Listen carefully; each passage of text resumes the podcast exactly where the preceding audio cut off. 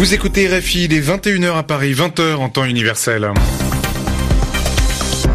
Joris Zilberman. Bonsoir, soyez les bienvenus dans cette nouvelle édition du journal en français facile. Pour m'accompagner ce soir, Zéphirin Quadio. Bonsoir Zéphirin. Bonsoir Joris, bonsoir à toutes et à tous. Et à la une, pour la deuxième fois, les députés britanniques disent non à l'accord sur le Brexit à une écrasante majorité. Pour comprendre la suite, nous serons en direct de Londres avec notre correspondante. Et puis au Venezuela, cela fait cinq jours qu'une panne d'électricité géante paralyse le pays. Le chef de l'opposition, Juan Guaido, est accusé de sabotage. Et puis nous parlerons du train à grande vitesse entre Lyon en France et Turin en Italie, un vieux projet qui divise beaucoup le gouvernement italien. Les journaux. Les journaux en français facile. En français facile.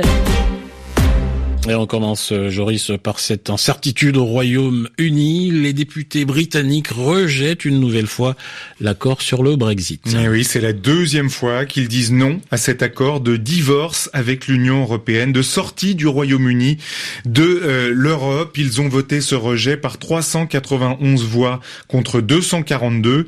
La première ministre britannique Theresa May a déclaré qu'elle rejetait profondément la décision du Parlement. Nous sommes en direct de Londres avec notre correspondante Muriel Delcroix. Alors Muriel, qu'est-ce qui va se passer maintenant? Eh bien, la voix douloureusement éraillée par la fatigue, Theresa May a confirmé le vote demain mercredi sur la possibilité de sortir de l'Union européenne sans accord. Et si cette option est rejetée par les députés, un troisième vote aura lieu jeudi, cette fois sur un report limité du Brexit. Mais la dirigeante a insisté sur le fait que demander un report ne résoudrait pas le problème et que le Parlement aurait des choix à faire dans les semaines à venir. Prenant la parole à sa suite, le chef de l'opposition travailliste Jeremy Corbyn a lui estimé qu'il était en fait temps désormais d'organiser des élections anticipées face à ce second désaveu humiliant. Malgré les efforts de dernière minute de la première ministre d'arracher des concessions au bloc européen, notamment l'obtention de garanties légales sur le filet de sécurité nord-irlandais, eh une majorité d'élus a donc rejeté un texte depuis toujours mal aimé. Le sort de cet accord et de Theresa May sont désormais incertains. Au vu d'une défaite moins importante que la dernière fois, la dirigeante pourrait aussi tenter de proposer son accord une troisième fois après en avoir discuté avec Bruxelles, alors qu'un sommet européen est prévu en fin de semaine prochaine. Mais le Parlement pourrait aussi décider que cet accord de divorce est mort et enterré et qu'il est temps que Theresa May jette l'éponge. Muriel Delcroix, vous êtes notre correspondance, euh, correspondante à Londres. Vous étiez en direct. Le Brexit toujours et l'angoisse euh, cette fois du côté français. Mais oui, ce sont les douaniers qui sont en grève depuis dix jours. Ils réclament une meilleure rémunération, un meilleur salaire pour faire face au rétablissement éventuel de la frontière entre la France et la Grande-Bretagne. Alors, aujourd'hui, pour tenter de calmer cette angoisse, Gérald Darmanin, le ministre français des Comptes publics, a mis sur la table, c'est-à-dire qu'il a proposé une enveloppe de 14 millions d'euros. Les syndicats de douaniers doivent maintenant faire valider cette proposition à leurs syndiqués. Et on part en Algérie, Joris, où les étudiants redescendent en masse hein, dans la rue. Et ils étaient plusieurs milliers à protester contre ce qu'ils appellent la ruse d'Abdelaziz Bouteflika, c'est-à-dire qu'ils se méfient du message adressé hier à la nation par le président algérien où il dit renoncer à un cinquième mandat. Dans le même temps, le président a repoussé les élections présidentielles qui devaient se tenir le 18 avril aucune nouvelle date n'a été fixée. Or, les manifestants demandent pas seulement de nouvelles élections, mais un changement de tout le système politique en Algérie. L'actualité également au Venezuela, cette fois où une enquête de la justice a été ouverte contre Juan Guaido. Juan Guaido, le président par intérim autoproclamé, le chef de l'opposition au Venezuela, est accusé de sabotage électrique. C'est une annonce du procureur général vénézuélien parce que ça fait cinq jours qu'il euh, se passe dans le pays une gigantesque panne de courant. Par ailleurs, un célèbre journaliste qui est aussi militant en faveur des droits de l'homme est détenu, emprisonné depuis hier par les services de renseignement. Il s'appelle Luis Carlos Diaz. Il est accusé de délit informatique, c'est-à-dire lui aussi de sabotage en lien avec cette panne de courant géante.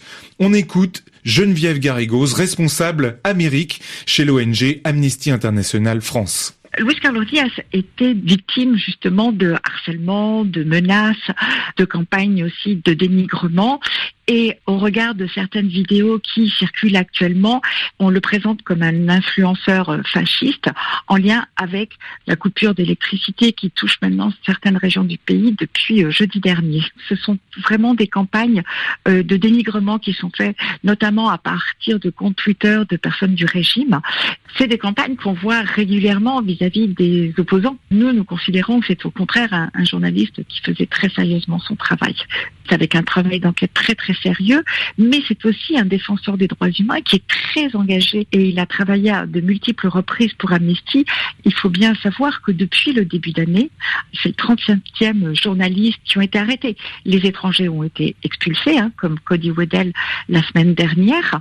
On voit bien qu'il y a une pression euh, très forte sur les journalistes pour euh, taire toute voix qui exprimerait ce qui se passe aujourd'hui.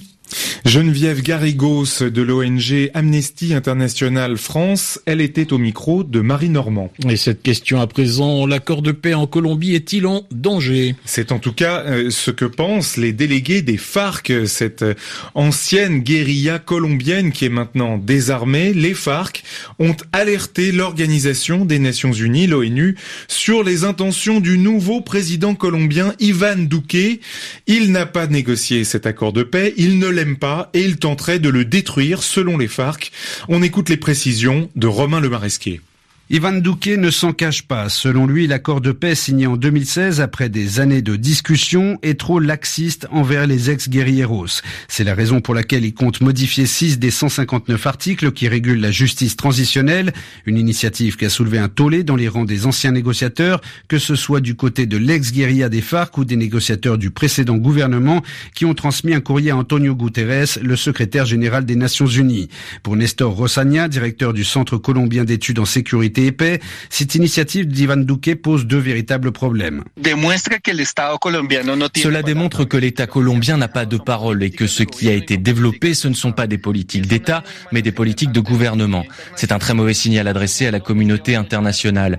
Deuxièmement, cela va laisser des traces en cas de futures négociations, que ce soit avec le LN, l'armée de libération nationale, ou avec n'importe quel autre groupe qui, une fois qu'ils seront assis à une table de négociation, ne disposeront plus de garanties juridiques ni de certitude.